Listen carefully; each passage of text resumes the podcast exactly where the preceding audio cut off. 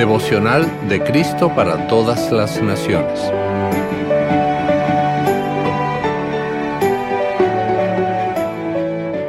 ...4 de agosto... El banquete de nuestra vida...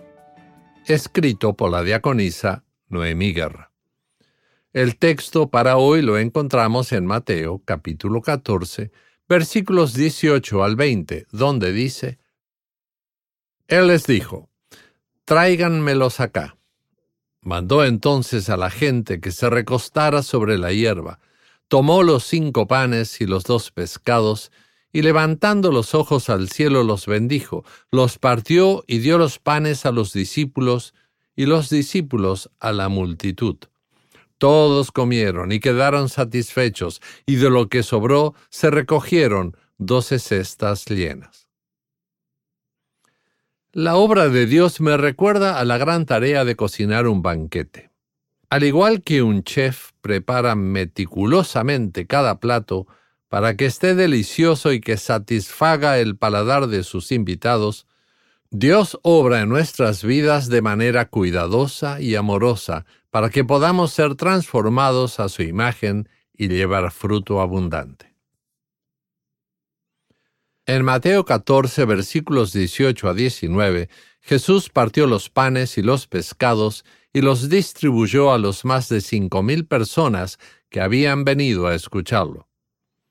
No solo se saciaron todos, sino que sobraron doce canastas llenas. El anfitrión del banquete de nuestra vida es Jesús, y Él nos invita a su mesa para compartir su propio cuerpo y sangre. Él nos ofrece un banquete que sacia no solo nuestra hambre física, sino también nuestra necesidad espiritual. Así como Jesús tomó pan, lo bendijo y lo partió para alimentar a la multitud, Él ahora toma el pan, lo bendice con su palabra y lo distribuye a su iglesia a través de sus siervos llamados y ordenados. En la cena del Señor somos invitados a comer del bien, y a deleitarnos en manjar rico. Y al igual que sobraron doce canastas llenas después de alimentar a la multitud, también ahora hay suficiente para que todos en la iglesia coman y estén saciados. Así que podemos acercarnos a la mesa del Señor con fe y hambre. Él nos alimentará con su propio cuerpo y sangre y nos dará vida eterna. Oremos.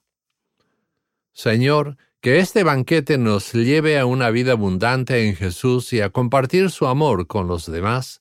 Amén. Para reflexionar.